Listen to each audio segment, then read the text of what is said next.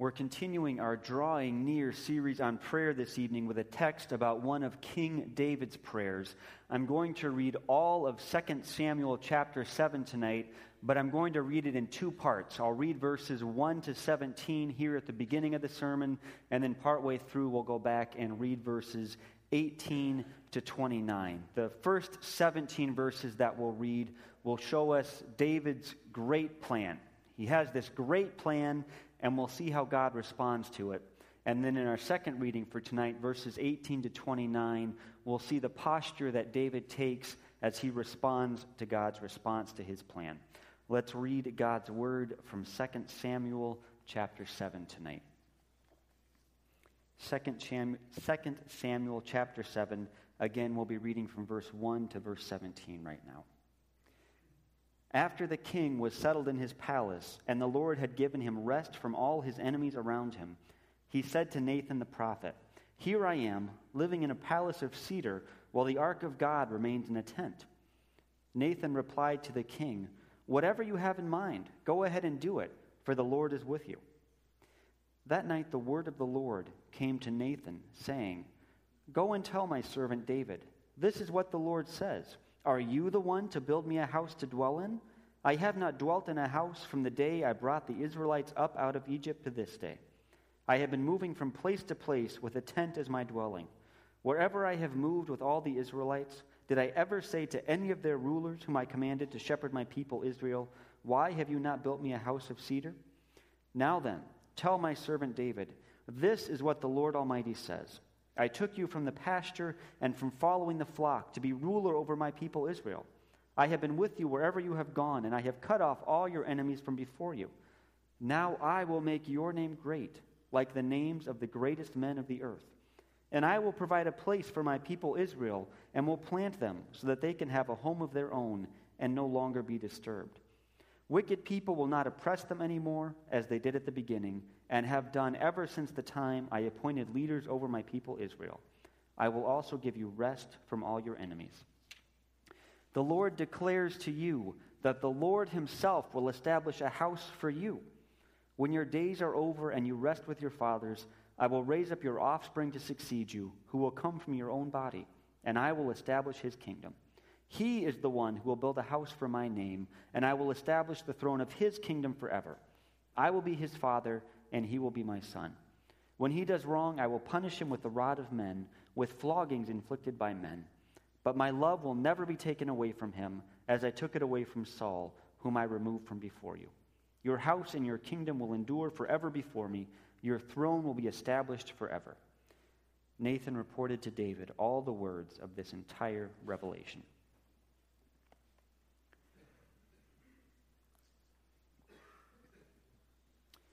So, a few years ago, we had some neighbors who had a really, really small house. They lived with it for a while, but then after a few years, they decided they needed something bigger, and they decided to build a big addition. So they developed all these great plans. We're going to have a big workshop, a huge attached garage, a new family room, a new living room, a new this, a new that. And so they put together a plan, they submitted it to the city, and then they started measuring out and getting ready to build. But then the city denied their permit the city said you can't build according to these plans.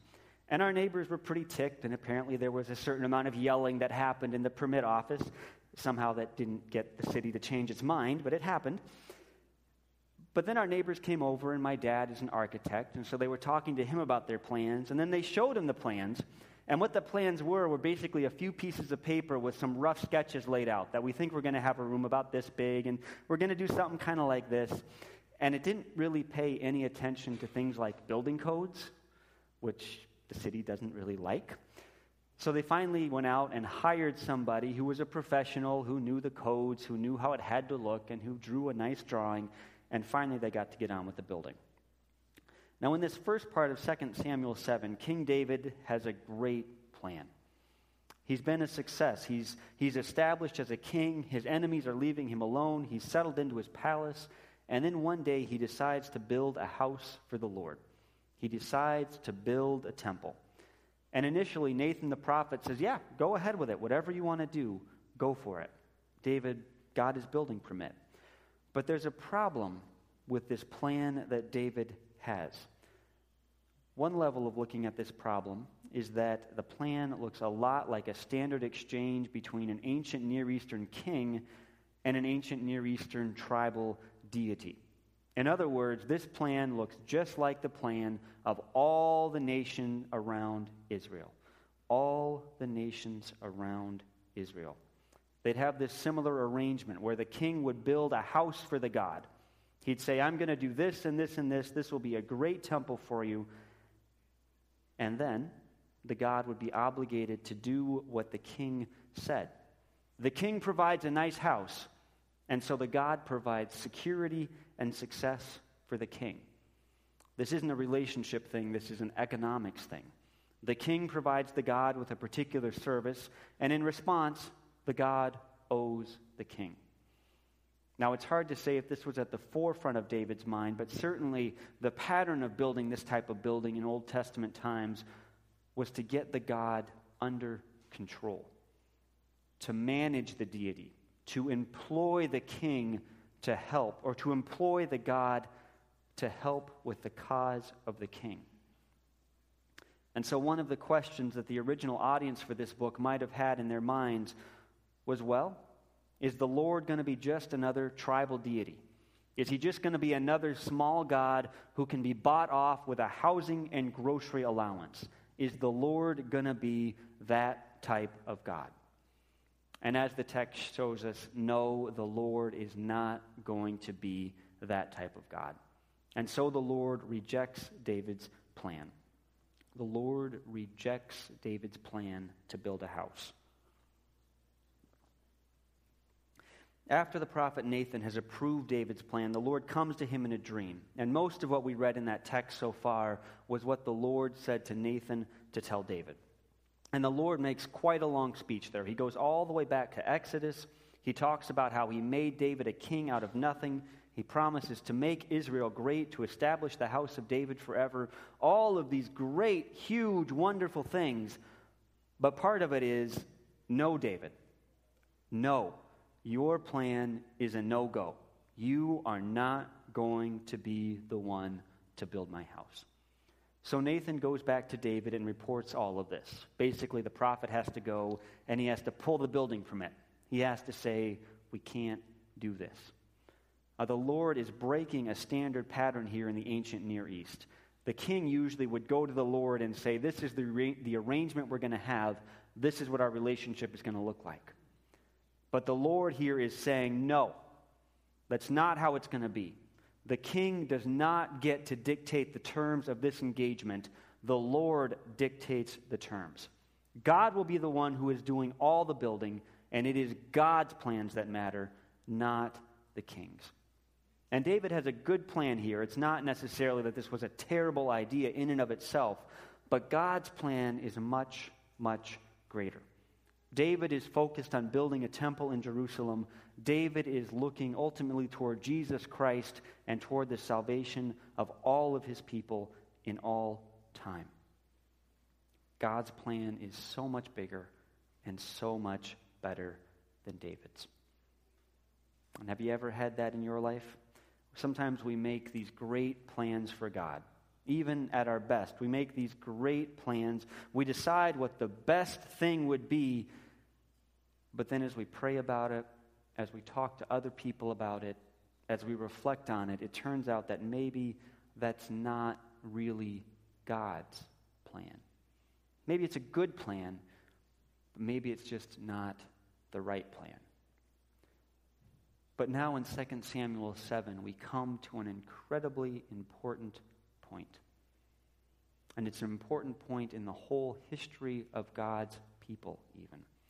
You see, this story isn't really about building plans. It's not really about David building the temple ultimately. It's about power. It's about who gets to set the terms of the relationship. It's about who's going to be the one who brings their plan into being. There's been a couple times over the past number of years when I spoke to people from Africa about big elections coming up in their country. And I heard a consistent pattern that really surprised me.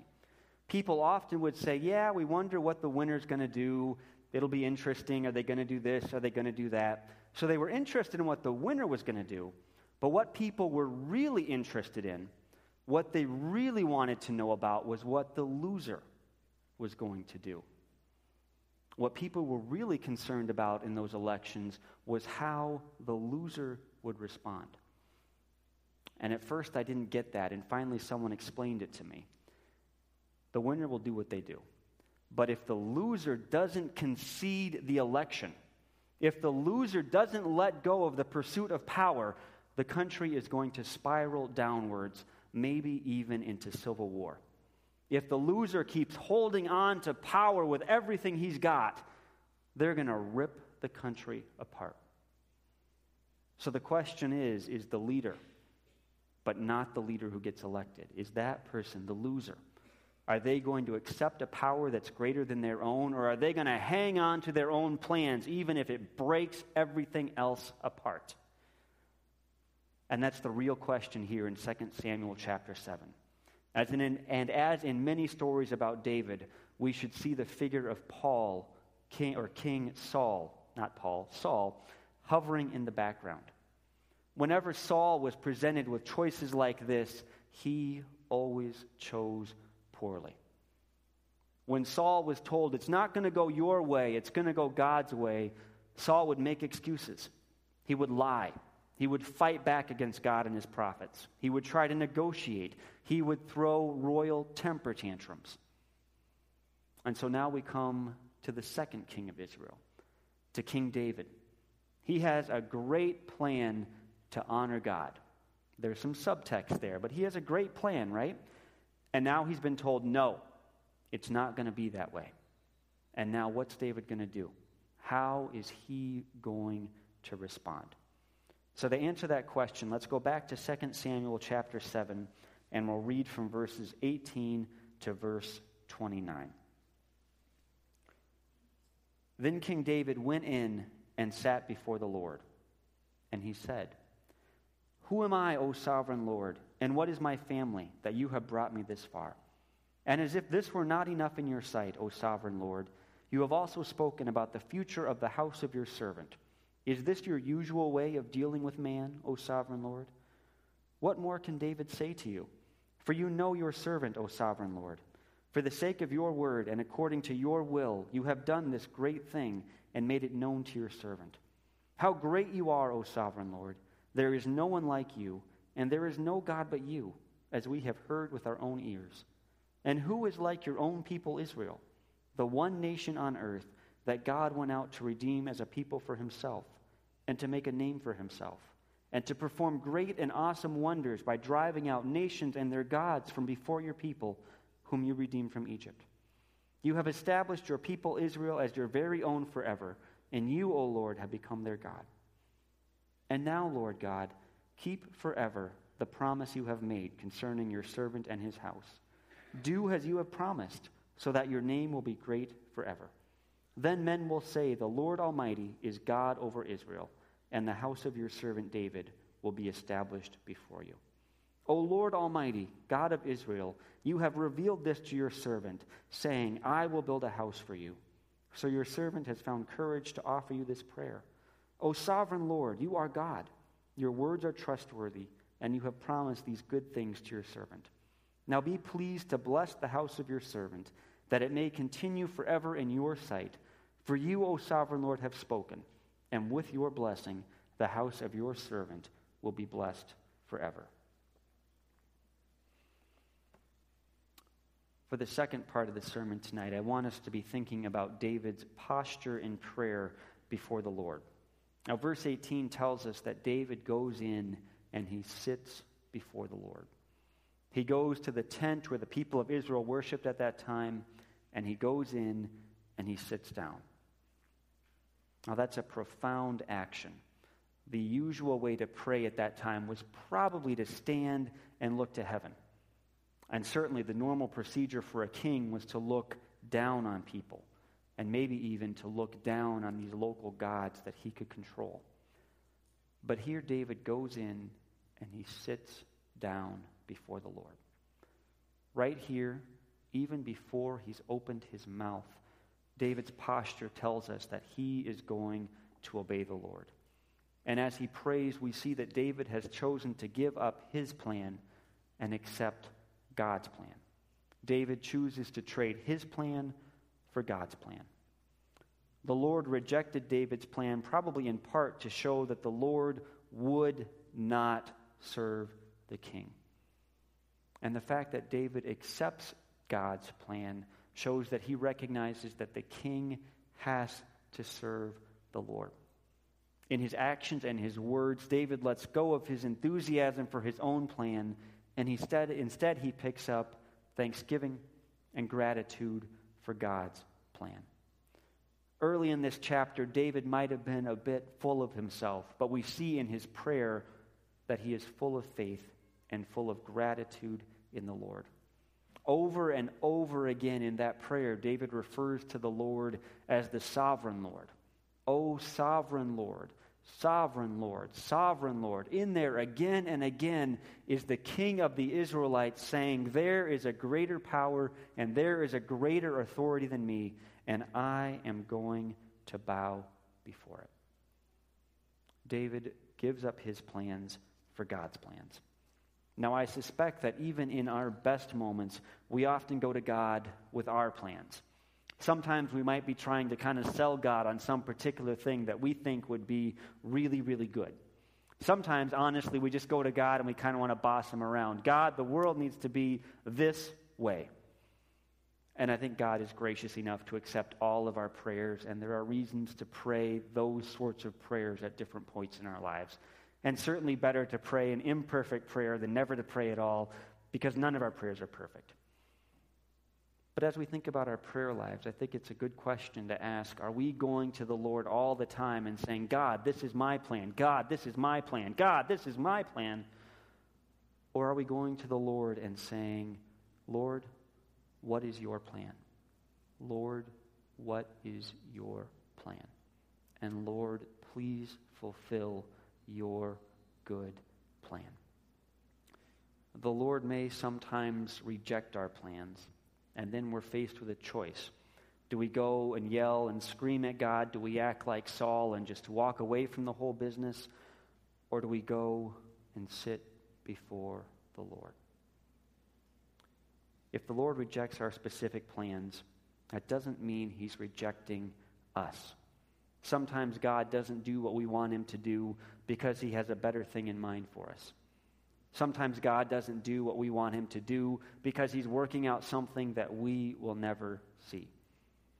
Sometimes God rejects our plans and we have no clue why. We shouldn't pretend that we will always see why God does what he does. But stories like this in the Bible and the fact that God is trustworthy in keeping the promises he makes should give us the confidence that we can pray for God's plans. We can pray, Lord, let your will be done, instead of always going to God and saying, God, do my will. So it's part of our prayers, not all of them, because we should bring everything on our hearts to God, and I think it's okay to tell God, this is how I think things should go. But as part of our prayers, let's sit before God sometimes, humble ourselves, and trade our plans for His. So in this text, we see David take this obedient posture in his prayer, and then his prayer reflects trust in God. A lot of David's prayer here is basically David just praying, God, keep your promises. David prays over and over again based on God's promises. And his prayer has two parts. First, in verses 18 to 24, David spends a while just giving thanks for what the Lord has done. He asks three rhetorical questions in those first few verses. First, he asks, Who am I? Who am I? Who is my family that you should do these great things for me, O Lord? And then in verse 20, he asks, What more can I say? How can I give enough thanks to God for the great promises he's made? And then a little later, David asks, And who are your people, Israel? The one nation on earth that, the God, that God came to redeem for himself. David praises God and gives thanks because of what God has done for him, because of what God has done for his people. And David says, I can't even find the words to say thank you enough. And then in verses 25 to 29, David moves from praise and thanksgiving to petition. And he has basically two requests in those verses Lord, keep your promises, and Lord, bless the house of David. Lord, keep your promises, and Lord, keep your promise to bless my house. Basically, David goes to God and says, God, thank you. God, keep your promises. God, thank you. God, keep your promises. At the beginning of this chapter, David has a great plan for the Lord, and the Lord rejects that plan, but then he gives David an even better one. And David responds by saying, Thank you, and yes, please, do what you have promised. So David has gotten the response just right. He isn't exactly getting what he wanted, but he's getting something much, much more. And he's submitted to God. He hasn't tried to negotiate, he hasn't tried to talk God around for something different. He stepped back and said, God, your plan is great. Let's go with that. And if we think of the whole picture of the Bible, we can see a lot of ways that the Lord does fulfill the promises that he makes here. We can see it in how the Lord deals with Solomon, King David's son, bigger kingdom than David, richer king, all kinds of great things. But most of all, most of all, we see the promises here in 2 Samuel 7 fulfilled in Jesus. Jesus is the fulfillment of these promises. Jesus was born of the house and line of David. Jesus is David's great descendant who reigns forever.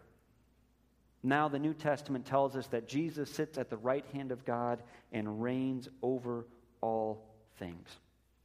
So it isn't just that David has a good plan and God has a better plan. It's that David has a good plan and God has this only great plan to save the whole world. David has a good idea to build something. The Lord has a plan to save his people through the coming of his own Son, Jesus Christ. That's the great promise made to David here in 2 Samuel 7. And it's a promise that God keeps. And so that pattern of praying, Lord, fulfill your promises, is a pattern for our prayers too. It's a great pattern for us as we look back to Jesus and we see how God brought a forever king who would save his people. We can give thanks for that. And we can continue to look forward to the day when Jesus will come back and make all things right and reign forever with us as his people in a place where there will be no wrong and no death. God's promises give us a handle to grab hold of in our prayers. We don't have any right to go to God on our own and say, God, you are obliged to do this or that for me. God, you must do this. God, we have a contract. Do it this way. We can't work out any kind of exchange there except for what God has set up for us. And God has given us a way to grab onto Him. God has given us a way that we can approach Him and say, Lord, be faithful. He's given us these promises and He's given us his son. When I was in cadets, we'd sometimes go whitewater rafting in the Colorado Rockies. So we'd inflate these big rafts. My memory probably exaggerates how big they are, but maybe four or five feet across and 10 or 12 feet long. We'd have eight or 10 people on them, and we'd go rafting down these whitewater rivers. But the thing with whitewater rafting is that you often fall off the raft. Sometimes it's accidental, sometimes it's accidental on purpose, Depends. Um, I personally never pushed anyone off without intending to do it. I won't tell you how many people I pushed off, but it was a lot. Um, and I got pushed off myself. It was fun. But the thing is, once you're off the raft, you can't get back up on your own. These are big rafts, they're slippery, they're hard to get back up. You can scrabble at them, you can grab after them, but you can't get back up on your own. So they gave us this safety lecture before they let all of us cadets go out on the dangerous river with these boats that we could push each other off of. So they gave us a safety lecture before that, which never quite made sense to me, but whatever. But they said if someone falls off, if someone falls off, whether by accident or design, you got to help them get back in the raft. They aren't going to be able to make it on their own. So what you have to do is you have to stick out a paddle and give them a handle to grab hold of. And once they grab on, you can pull them to safety. You couldn't get up on your own, but if, you gave, if someone else gave you a handle, they could pull you up. In our prayer lives, the promises of God give us that handle. They give us when things are going crazy, when life is hard, when the world doesn't make any sense. These promises of God give us something to grab hold of and say, God, keep your promises. God, things don't look right right now. God, I had this great plan and it seems like you said no. But God, fulfill your promises. Again and again, we can go to the Lord, and because He's given us these promises and He's given us His Son and He's drawn us into His people, we can say, Lord, keep your promises. You've promised to save us, your people. You've promised to be our good King. So, God, keep your promises.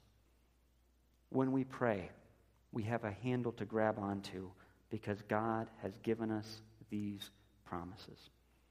So when we pray, we can pray based on God's covenant faithfulness. The Lord has made great promises to us. We are included in these promises in 2 Samuel 7 because we belong to Christ, the Son of David, the Son of God. Now, the Lord sometimes doesn't say yes to our requests, He sometimes rejects our plans. But even when He pulls our building permits, He's still our good and gracious Father. He's still keeping His promises, He's still working out His plans. So when we pray, let's pray with humility and with confidence. Humility because God's plans are always, always greater than ours. Humility in giving up our own plans for the Lord. And also confidence Confidence because the Lord has given us his great and precious promises, and because he is a faithful God. The Lord accomplishes his plans for our good.